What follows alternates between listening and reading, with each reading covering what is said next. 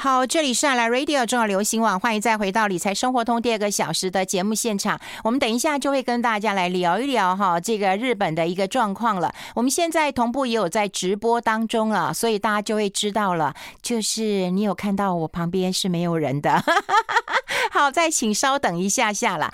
好，那么我们看看呃粉丝团当中啊，我总觉得我们的听众朋友真的非常非常的呃温暖呐哈。我刚有跟大家来做一个呃生气啊哈。就是提到了金管会都被这个诈骗集团冒用了哈，那他们竟然就是也不生气，然后也没有积极的啊这个处理了。那当然谢谢我们听众朋友的一个呃鼓励跟支持啊。有人说生气有理，但无能政府哈，你愤慨也没有用了哈。那当然也有人跟我讲啊，就是说哎这个啊数位部最新的政绩是订餐服务平台啊，我看到这个新闻了哈。好，那当然呢，他就说玉芬姐别生气，查水表查得到诈骗。查不到，这就是政府哇！你们的话真的很安慰到我了哈。好，那个我们今天呢，这个特别来宾已经到了哈，因为有开直播，所以呢，就全部人都会知道说，到底我旁边有没有人呐哈。好，先欢迎一下我们的好朋友基金医生冯志源，志源好。好，玉芬姐，各位听众朋友，大家好。好，其实我们现在有同步在开啊这个直播了，我们今天要跟大家来聊聊日本的状况啊。听说有人刚从日本回来 呀，哎呦。真是的，嫉慕、嫉妒又羡慕啊！对，上次有上阿季节目的时候，有大概跟啊阿季讲到，就是哦，我刚好月中十一月中有一个呃商务旅行啊，嗯，那我觉得这也是对我来讲一个很很特别的一个经验，就是说因为睽违三年，因为疫情的关系，嗯。然后我就想说，哎，是不是可以结合这一次的商务旅行，就是出差啦哈，出差，然后顺便就是去看一下，嗯，然后我就想到说，哎，好久没有去日本，其实不是第一次去日本，对啊，可是我很久没去啦，对，三年嘛，呃，最主要是我想要完成我人生中的一个梦想哈，就是在十一月封红的时候亲自造访一下这个。京都，因为京都其实赏枫红是蛮有名的。嗯嗯。那我觉得我就是说，哎，这个是一个我人生中一个还蛮大的一个梦想，就因为对的时间哈，虽然说也也去过这个地方，但是对的时间去看这个枫红，我觉得对我来说是一个很不同的一种感受哦。嗯。然后可能就是听众朋友看直播有看到我第一张照片，好，这是我在。太过分了，丢掉丢了色桶，不可以出现这一张。呃，这个是京都的这个清水寺。我想要这个是呃整个京都地区来讲的话，它不是在整修，它已经整修完毕啦。对，就是我有发现有一些呃网友说，哎，有有一些人过去去看，对对对，我去清水寺看的时候，就是搭了很多棚架，对对对。但我这次去，其实好像已经没有看到什么棚架哦，所以我觉得它整修完了啦。对对对对，嗯。然后比较特别的地方就是说啊，很多人就问我说，人到底多不多？多啊，啊，还是很多。你看满满的人呐，你看我后面其实呃很多人是当我的背景。那我想这个这个台哦，这个平台，我想是呃最有名的一个地方。后面大家都在拍，因为它居高临下。然后这个时候的十一月中旬吧，我去的时候好像是十一月二十二号左右。有，嗯，然后那个时间点的话，就是整个京都的枫红算是非常红的那个时候。我们都很喜欢在这个地方拍。哦，对，真的就是看起来就是一个居高临下，而且就是整个场景就是非常的好。我就挤到某一个角落，然后请我妹妹赶快看，帮我拍一张。所以你这旁边也有很多人，就对 对对，看起来是没人，其实也是很多的人哦。然后呃，我刚好我我在行前有加入一个京都旅游的这样的一个社团，然后那些。呃，社团朋友都很忙，很帮忙，都有提供一些很相无私的提供一些相关的旅游的一个资讯。然后他们就有提到，就是说，呃，其实啊，去过的人就觉得说，感觉上好像现在解封之后，很多人就是说，哎，现在趁路客少啊，赶快去啊。嗯。好，但是呢，我觉得现场还是人山人海。嗯。好，那哪些人最多？第一个韩国人最多。嗯。第二个就是台湾人，所以你大概。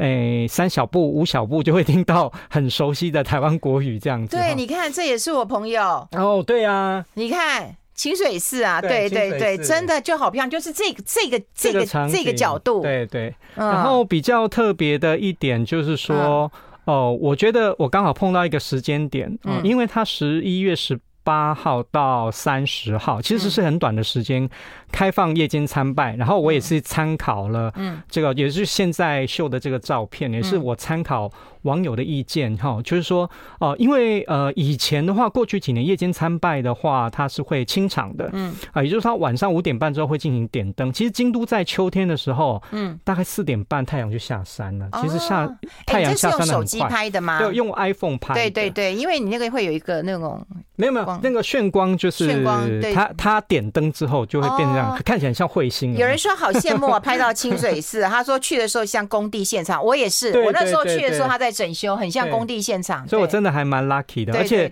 这个夜间参拜是这样，就是也是听了就是去过的人的意见，因为今年这个时间点他没有清场，所谓没有清场就是说可能过去哦，他夜间参拜跟日间参拜是分开的，所以呢，他到了譬如说。哦，闭园的时候就会先把人赶出来，然后晚上再收一次票。然后这一次呢，就是他也不敢不不赶人了。那我们的做法就是说，参考大家意见，就是下午去。所以我们大概是三四点去，就很从容的一路。我记得从两三点一路这样逛啊走啊，嗯，好，到处逛到处走。然后呢，就一直待待到五点半，我们就想说，待到五点半之后，等开了灯之后，我们就闪人。哦，对，那真的就五点半之后，哎，大家哇，万头钻动，比白天的时候人还多。嗯，哦，因为夜间参拜特别的地方，就会它开灯，然后照映在这些所谓的枫叶上面，嗯，所以呢，就会形成一个很特殊的一个哦场景。哦，这个跟平常的时候是，你想平常的时候想要夜间参拜也没有，因为它没有开放。嗯，所以刚好就是这十二天吧。十八号到三十号这十几天的时间，那刚好这个时间我人是在京都的，嗯，所以赏夜风这件事情也是成为我一个梦，人生的一个梦想。哇，你这是圆梦之旅啊！对，真的看到了枫叶，又看到了这个这个夜晚的夜风。对对对，但是呢，其实呢，这次呃，刚刚我们提到说人多不多这件事情呢，其实有没有大陆的游客，其实是有的，但是都是散客。哦，他没有团客，对，他没有团客。那我想还是受到整个清零政策的影响，所以他基本上来讲是没有办法出这个旅行的大团的。所以我可以想象哦，现在还没有这种中国大陆的旅游大团。那如果有的话，那更都更是非常的一个惊人。嗯，那一开始的时候，我提到我第一个星期其实是出差。嗯那在哪里出差呢？是东京。嗯，然后我们在办这个呃，就所谓 seminar 的时候啊，我们在酒进行酒会的时候，就有客户跟我讲说啊，离你们公司很近，有个地方你一定要去。这个时间点正是去看银杏最好的时间点。啊，银杏叶很漂亮，你有拿一个银杏？对，所以这张照片呢，就是我在明治神宫外院，嗯，好那个地方。然后就是哦，那天刚好天气也很好。那其实看银杏更好的时间点，应该是在十二月哦，因为它会比枫红再晚一点。嗯，嗯，那这个时候吗？那时候那个时候真的不冷哦，比我们现在的时间点来讲，坦白讲，我穿一个薄夹克其实就够了，甚至于我觉得。呃，我我里面穿个短袖，其实都都觉得还好。十一今年的十一月中旬的这个日本的天气还蛮舒服的，大概就是在十五度到十八度这样子，没有我想象中这么冷哦。所以我去这个银杏林的，其实而且出太阳的时候是非常非常舒服的。嗯，那我哦，我都我都想到说啊，这一波这么冷哈，台北这么这么凉冷，这么湿冷哈，我回来之后几乎没有一天不再下雨的。嗯，啊，这一段时间哈，所以相对来讲，我觉得。呃，日本是干爽很多的，所以常常啊，你就会有一些啊，摸头发的时候会有静电啊，这些东西。哦，对，太太干了。对，就是跟台湾这种所谓比较湿凉的天气是很不一样的。嗯，那我觉得还有，呃，我们刚刚讲说韩国人多，还有台湾人多，还有一还有一国的人很多，他们本国人特别的多。哦。对，那为什么本国人特别的多呢？其实日本政府在这一段时间，因为日本刚解封，也算他们的国旅噻？对，他们有很多补助的一个政策，所以来自呃很多人可能他住在日本，可能但是他没有去过京都，没有去过东京，那很多人也在这个时候，本国人本国的日本人也趁这个时间点去呃日本，所以这段时间我觉得也是相当的一个特别。对，我们先休息一下好不好？我们先进一下广告，待会继续再聊。I like 好，我们持续跟志源来聊一聊啦，因为看到这个枫叶哈，然后看到他的日本行，我们其他都不想谈了，没这么严重，所以照片都秀完了，对不对？银杏，然后两张，我的天呐，这张更要讲一下哦，这一张呃，我的天呐，这叫巴赖的琉璃光院，然后这张很特别，是最近这一两年非常的红火，嗯，哦，其实它这个。呃，它有个水平线以下，嗯，它其实不是水面，哈，它是桌子哦。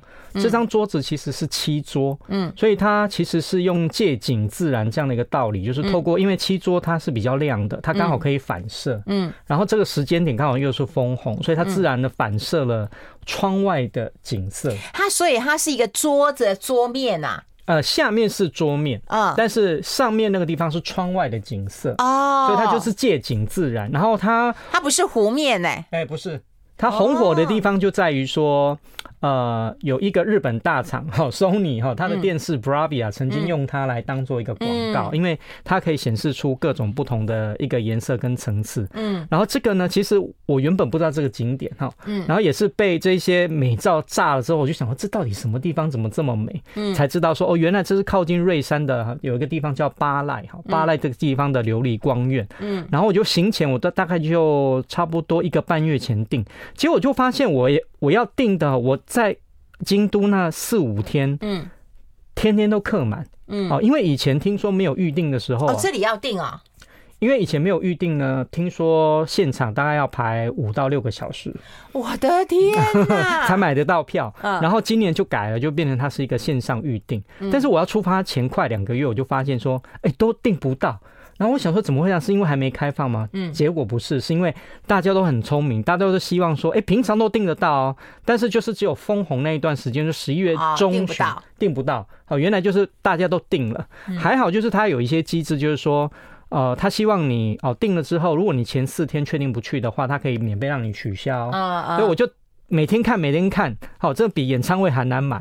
然后哎，看到有人退了，就是有释出一个名额，我就赶快上。赶快紧盯着啊！对啊，每天都盯，好不容易就是定到一个时间点，好，那一天的一个下午，嗯，那这个地方真的，我觉得一进去之后真的是还蛮震撼的。哎，它里面就是只有参观吗？还是说可以啊？嗯、它其实有两个地方，一个地方就是像这样，你可以拍这个桌面的倒景，嗯嗯、然后另外呃，其实你出去之后还有一个呃庭院的部分可以看，也是有的。只有看而已啊，不能够在那边喝个咖啡，嗯、吃个果子。呃东西是没有啊，好可惜哦！因为现场人真的很多哦，非常多。那它还有地方是可以抄经的，那我也就拍了一张照片，这样，就是它可以在旁边啊抄经，就是净化你的心灵的哦，都是我们这个中文字 写毛笔字抄经这样子哈。我以前去过京都，也去一个叫西方寺。对，然后我去参观，它叫台寺啊，哈，就是那个青苔的苔，就到处是苔青苔。然后进去要抄经哦，对，你一定要抄完经，你不抄完经，你不交了这个作业，你是无法进去 参观的。我他也是有给我，但是我没有抄经，我想说这个看就要时间了，所以我就我就没有抄经这样，哦，就是拍拍照，拍拍照片这样。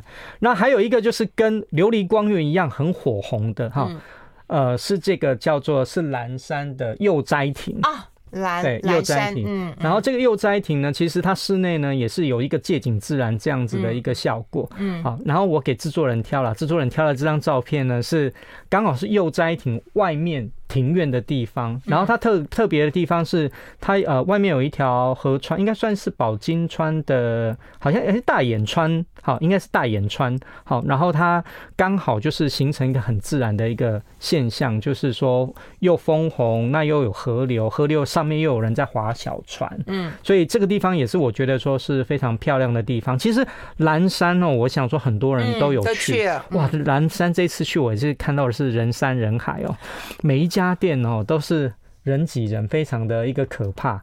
然后真的想比我想象中人还多。我觉得这一次去的人最多的地方就是蓝山跟清水寺，哦，一定的啦，真的是人人是爆多。然后对，但因为我的重点是锁定在幼斋亭，所以我其实没有在哦蓝山那个主街道那边停留很久。嗯，那我觉得反而是在这种地方，我觉得比较能够感受到这种京都的这种比较。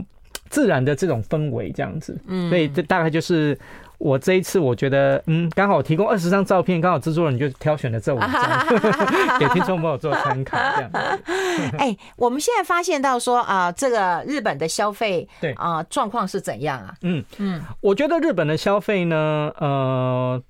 大家还是喊苦啊！其实我我有时候每次跟韵芬姐讲说，哎，我都喜欢看蜡笔小新。其实蜡笔小新那个妈妈的那个美羊妈妈的情节是真实的反映在日本的这种嗯呃生活上面。也就是说，他们会特别去看特特价的东西。嗯，那像百货公司可能呃五六点之后，因为准准备要关店了，那些生鲜食品其实都会打折的。对对，那打折的一个。状态都是呃，可能都七折起跳，嗯，七折啊，六折啊，五折啊，嗯，其实婆婆妈妈很喜欢买这些东西的，嗯，东西没有坏，还是很新鲜，嗯，但只是可能是说它不是刚做好，不是白天刚做好，但是其实都还是非常好的东西，但是价格就已经差蛮多的，嗯，所以蛮多人其实是锁定这样的一个呃东西，是表示出其实日本也有通膨的问题。嗯，我们先休息一下吧，我们先进一下广告，待会继续再聊。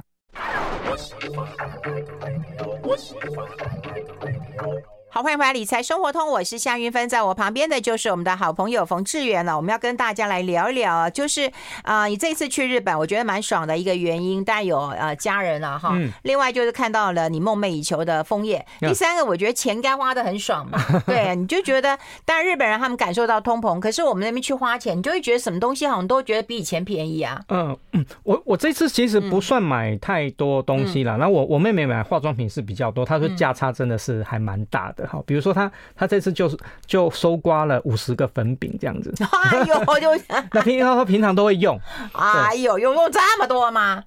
呃，第一个价差很他，第二个这是女，她说那是女生每天都会用的东西，其实消耗的还蛮快的。好，以前都是我出差，好几年前就是帮他带的，这次他就自己买。然后呢，他说在日本呢，他跟我讲说一个一百多块。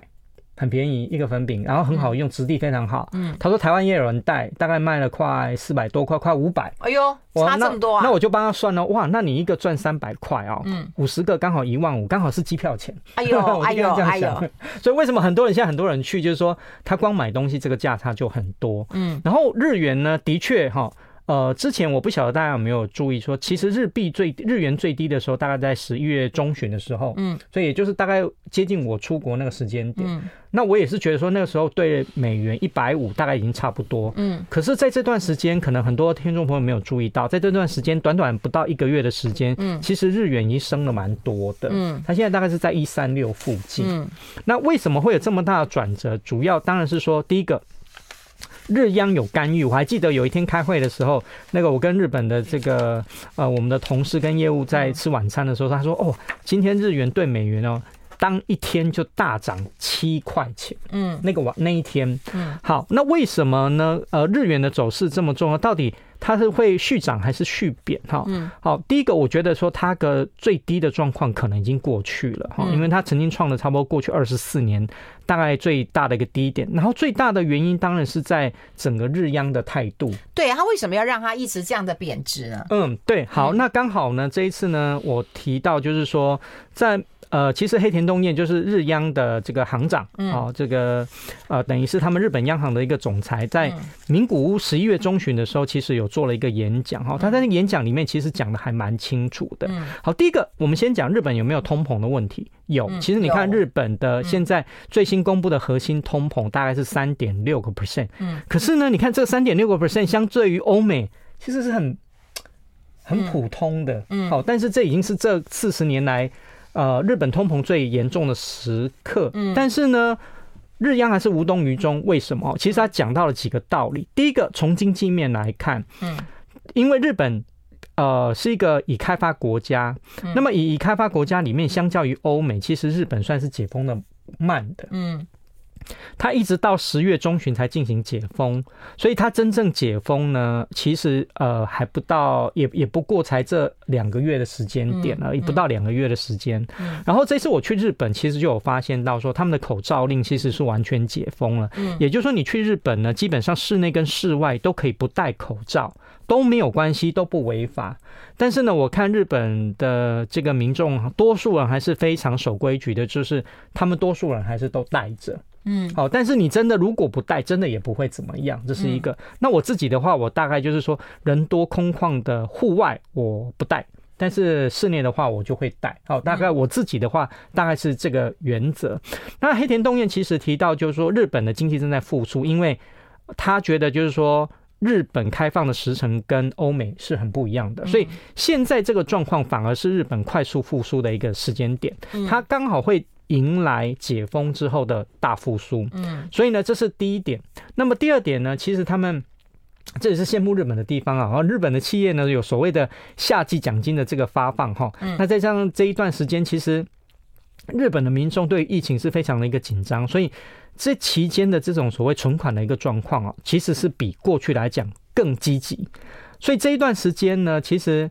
东西是贵了一点，没错，但是民间的一个消费哦，还是持续在温和的一个成长。但是你说日本的东西呢？我真的这一次连我妈妈都讲哦，哦，刚刚我这个我们在这个节目中的呃广告空档在谈，就是我可以买到一颗新鲜线这么大的一个柿子，才合台币不到六块钱，真的非常便宜。我天天买，嗯，然后把它当当水果这样吃，嗯，然后我去外面吃一个比较简单的一个套餐，嗯，大概也就是。两百多块台币，我真的是不贵。吃拉面大概也是两百多块，可是你相较于台北的话，如果你真的要去吃个什么一兰拉面或什么，然后最近一兰拉面还涨价，对对对，所以相比之下，一样的东西可能台湾真的不见得便宜。嗯，然后我每天呃，后来我每天吃那个优肉乳，大概四百五十公克的那个，可能在台湾大概要卖到一百多块，甚至有两百块的那种优格。嗯。我在那边买二十几块钱台币，嗯嗯、真的好便宜，所以我觉得就是说很有感哈，很有感。其实呢，就算说呃。日元的汇率没有贬啊，我们当当以这个原本的这个售价来看的话，我都觉得日本很多东西其实没有我们想象中那么贵，反而是台湾里面有很多东西不像你想象中的那么便宜哈。嗯，那日日呃黑田东彦其实还提到，就是说呃第三个一个很很重要的一点就是呃一些耐久材的出口，还有这个所谓的生产的一个增加。嗯，日本企业的获利在这段时间哦，不只是高于疫情前，而且还怎么样？创历史的一个新高哦，所以呢，我觉得这几点呢，让呃黑田东彦觉得就是说，他为什么要这么做？其实他在累积一个能量，累积一个什么样的能量？他希望累积到某一个能量之后，能够让企业对日本的劳工进行加薪。嗯，所以我整理的第二个呃页面有提到，就是说。黑田东彦，我觉得这一点我真的觉得说他的思维跟大家呃跟其他的不一样，因为你一直让这个这个货币贬值，那表示你的国力是不好的。那还好大家不能出国，你看日本人如果出国，他痛苦死啊。对，但是呢，他觉得很这种痛苦的状况很快就过去哈。第一个，现在国际经济面临什么下滑的压力哈？他认为就是说高通膨跟所谓的过于紧缩的这个货币政策是主因，没错嘛。嗯，美国就是这样，因为你通膨太高。然后再加上联总会大幅的升息，现在已经升息了十五码，好，紧接着可能好，明天又要公布最新的利率决策会议，应该至少两码了，至少两码起跳。那如果再升两码，那就升十七码了。嗯，那这个来讲的话，他们会觉得说，这个才是真正的造成国际经济下滑的这个元大元凶。嗯，可是日本不一样，日本有通膨，但是不是不可这个受控的这个通膨，而且呢，他认为说日本的通膨跟其他国家比较不一样。它并不是因为这个所谓的经济过于发达或需求过强，嗯，你像美国的话，它其实是因为多数的人赚比较多的钱，薪资没有下来而引起的通膨。对，可是我有个问题，它进口就贵嘞，这个他怎么看待？我们先休息一下，好不好？我们进一下广告，待会继续再聊。I like 好，我们持续来谈一谈，就是黑田东彦呐，很多人对这个日本的央行总裁，不过他在位很久了哈，所以大家应该对他有点认识。只是说他的一些政策让大家觉得匪夷所思，说哦，日元跌这么多，当然有很多台湾人就朋友们也很厉害，就是抢了很多的日元。对，不过抢了以后就把它花掉。哎，那他不担心，就是说，呃，你日元贬成这样。那我进口的东西一定贵嘛？嗯，对，其实云芬姐提到一个重点，我们一开始的时候不是有讲说日本的通膨也创了四十年新新高吗？嗯，那么核心通膨现在大概在三点六个 percent，对不对？那虽然说感受度上不是太严重，但是呢，的确来讲，这个数据面我觉得还是要留意的。嗯，但这个通膨是怎么来的？黑田东彦就有解释说，好，这个通膨其实是由因为。日币的一个贬值，再加上进口的东西，所以呢，生产者必须转嫁，嗯，这些相关的成本给消费者，所以造成了这个通膨。嗯，跟我们刚刚讲的欧美的通膨是怎么来的？欧美的通膨是因为拿到很多政府向美国做了很多补贴，拿到了很多钱之后变有钱，所以呢，在疫情期间就拿去大大肆的这种消费。那所以，所以现在呢，联总会希望什么打击经济，因为。呃，像之前不是有非公布非农就业嘛？过去来讲，非农就业如果比较好，应该是经济比较好的一个表现。但是现在反而成为一个就是大家认为说比较不好的讯息。为什么？因为大家都知道，现在联准会要打击经济，希望美国人不要再赚这么多钱。你如果没有赚这么多钱的话，你就不会花太多钱，所以呢，你就不会造成太高的通膨。嗯，这个逻辑跟日本是不一样的。那刚刚韵芬姐提到，就是说，哎，通呃，这个进口的通膨，呃，这种他们不输入性通膨，他们不怕吗？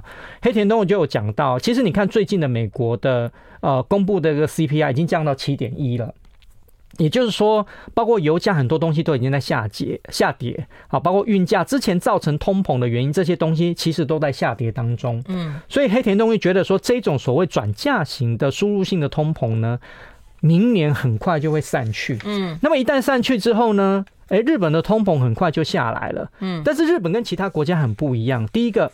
他还是他从来没有升过息，所以呢，他在所谓的货币政策里面还是持续很宽松的一个状况。对于日本企业来讲，它是营造了一个非常好的一个环境。嗯，那如果那我们刚刚讲到日本的企业获利又创新高的情情况之下，你赚越多钱，你现在是不是应该想办法回馈给员工？所以你就有提高薪资这样的一个能力。所以在过去日本失落的这十几年，他为什么要期待一个温和的通膨，两趴以上的通膨的原因就是，对他好期待啊。不过他真的不止失落十年，我跑新闻的时候他就十年，这样算一算，他应该失落三十年了。对，那我最近 我刚好带来一个数据，我觉得很讶异哦。日本的经济持续复苏哦，预估他明年的 GDP 会到多少？一点五到两个 percent，是 G7 之首哎。哎呦。哦，过去来讲，怎么可能日本的经济会超过欧美呢？不可能，可见欧美多烂。对，没错。嗯，所以如果说在这个情况底下的话，嗯，呃，他认为说，他们还是要维持一个相对比较低的这个所谓的利率政策。嗯，那这样子来讲的话，才能确保日本经济的一个复苏。然后这次去日本也有发现了很多。店其实都有缺工的一个现象。哦，哎，对我我也听很多人这样讲过。哦，不止餐厅，第一个就是说服务的人变少，你大部分都是要买餐票，按一按，按按之后呢，再把那个餐票给这个厨师，然后他们就直接帮你做，你点什么就点什么，比如你点三碗拉面。出了三张餐票，他就帮你做哦，就是这样子。嗯，那第二个呢，像我去旅馆也是一样。是我点那个，我觉得很麻烦，因为就是说日本人其实对于那个嗯，就有点不太友善，就是我看不懂日文。哦，他现在有多国语言哦，有多国语言，对，现在有中文也有韩文，哦，很多地方都有。哦，那第二个是说我去的那个呃旅馆，他现在也不是每天清扫啊，他是所谓的有一点 ESG 概念。哦，对了对了，也就是说他他安排的是。三天一次大清扫，对，每天基本清扫。每天基本清扫的意思就是说，哦，帮你换换毛巾啊，嗯，就这样子，嗯，然后倒倒垃圾，嗯，这样子。但是可能没有办法帮你整理床铺那些有的没的，嗯，但是他到。第三天的时候，他才会帮你一个大整理，就全部帮你弄，嗯，这样子。因为这些东西，现在有些饭店也会讲，就是说，如果你需要清理的话，再把牌子挂出来。对对对，一方面是符合环保，另外一方面说他们人现在没有这么的多，所以我觉得综合这几点呢，其实黑田东彦在这个名古屋的谈话跟演讲里面呢，我觉得勾勒出很多我们过去来讲可能对日本比较不熟悉的一个地方。那当然，日本用这个量化宽松政策会造成日。元的一个大幅度的一个贬值，嗯，那现在呢，日央里面也有人喊出来，就说是不是这个要重新调整？对，要要鹰派了。对对对，那的确来讲哦，第一个因为有人提出来了嘛，然后再加上日日元的一个贬值呢，的确来讲就是真的也贬得够低了，所以呢，呃，其实我觉得不用检讨，现在你就已经反映在所谓的日元身上了。我们刚刚讲说这一段时间，其实日央干预的地方还蛮多的。那么更重要的一点就是，这个黑田东彦已经在位十年了，他在明年四月份会到到期，好，他任期会到期。那到期之后就换新的人，那大家都会期待说，是不是会呃日央会转阴什么之类的？哈，我其实我觉得说，如果照日央，也就刚照这个黑田东彦的一个看法来看的话，我觉得应该是说。说日本还是会持续保持一个比较宽松的货币政政策，也就是说，它应该不会再进行大幅度的升息，应该也不太会升息，嗯，大概就是这样子一个很低利率的一个政策。但是呢，它会强制的去干预，让日元不要这么的弱势，嗯，哦，因为其实来讲的话，过度弱势的一个结果，还是会有输入性通膨的一个问题。那这段时间，他们认为就是说，大概日元已经贬够了，哎，所以要换日币的，赶快换哦。哎，对，但是对，但是我有讲过，就是说，其实最好的那个甜蜜点，大概就是在、已经过了哈。但是，一样就是说，我们在换货币哈，我一一都提醒各位听众朋友，就是说，我们不可能换在最低点。嗯，所以你有需求，假设你有标，你未来半年、一年，你有想要去日本的话，其实就是在一些关键点位的时候，你应该就换一点。那那如果说以现在在一三六来讲的话，你可能可以先，我会建议说，我们先换一点基本的，嗯，然后看汇率一个走势。假设呢，就是慢慢的，因为在黑田东彦到任之前还有三次的会议要开，好，都可以再观察一下。不过我跟你讲，我的学生因为还是大学生，他他每次问我说，老师什么时候可以换日元，我都跟他说，你们不可以换，因为你们换了以后都把它花掉啊。对，你们也不会去投资，也不会存，就花掉啊，所以不准换。我们先休息一下，待会讨论。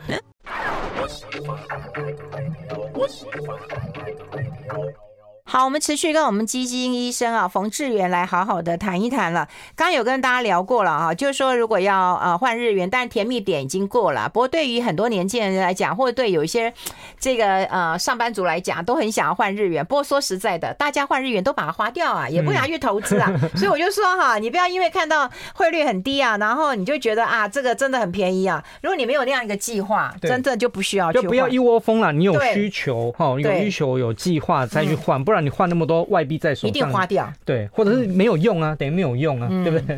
哎、欸，那另外就我们要跟大家聊一聊，就是说日本，你刚刚讲过了，有可能就是说，哎、欸，它经济慢慢的就有起色了。对，现在还有一个很大的新闻，就是那个库库克哈。嗯他去呃那个台积电的熊本厂，对，因为他也邀请台积电去嘛，哈、嗯。那有人讲说台积电到熊本厂，其实呃台日的合作其实是最很有利基的。对对，那这一点的话，对于日本的经济会有一些效应吗？我觉得也会有啊，因为其实呃日本的过去真的他们半导体其实是很强的。嗯哦，他们一度在 DRAM 那个市场哦打趴美国，真的就是主宰了全世界。嗯，要不是后来就是因为美美日又呃谈呃就谈了成一个合约，就是让呃外国公司就是必须要持有一定的一个比例以上哈，所以造成就是说整个。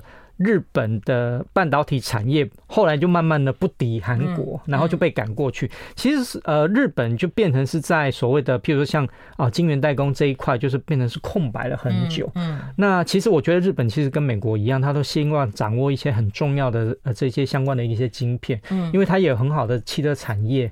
好像 Toyota 这些公司其实都，呃生呃他们都有很明显缺晶片、缺料这样的一个状况出现了，嗯，所以他们想要把掌握这些资源，所以他们也呃力邀台积电去熊本那边进行设厂，然后过去五年，库克也讲说他已经投资了相关有大概超过一。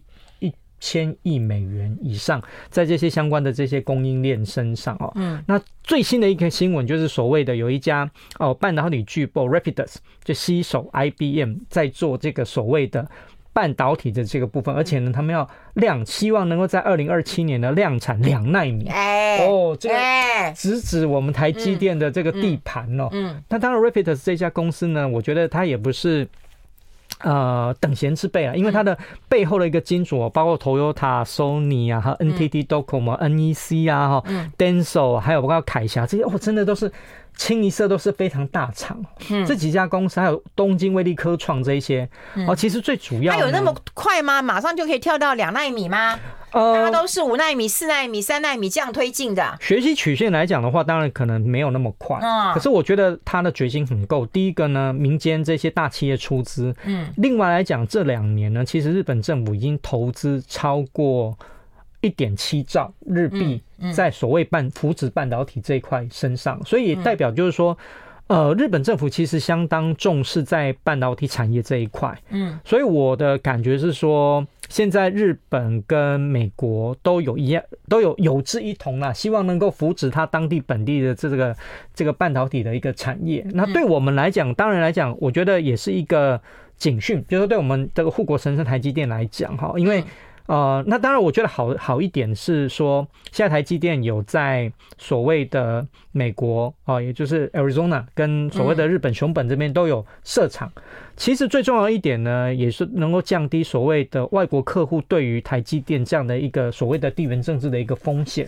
所以呢，我觉得说对长期呢，对于分散风险这件事情，对台台积电是好处的。但是中长期来看的话，这种由美日政府共同支持本地这个半导体产业这个发展这个趋势呢，我觉得还是值得我们留意哦。也就是说，我们必须强化在所谓的高阶制程的这个部分，因为后面的包括两纳米、一纳米呢，其实台积电都有计划。嗯，但这个速度来讲的话，可能我们必须还需要把这个对手甩在后面哦，不然这个追兵相当的多。对，哎，那日本啊，说实在的，就很多的。基金投资都是不含日本，不含日本，不含日本，这起来已已久了。嗯，就算说日本现在经济有点起色了，是可以留意嘛？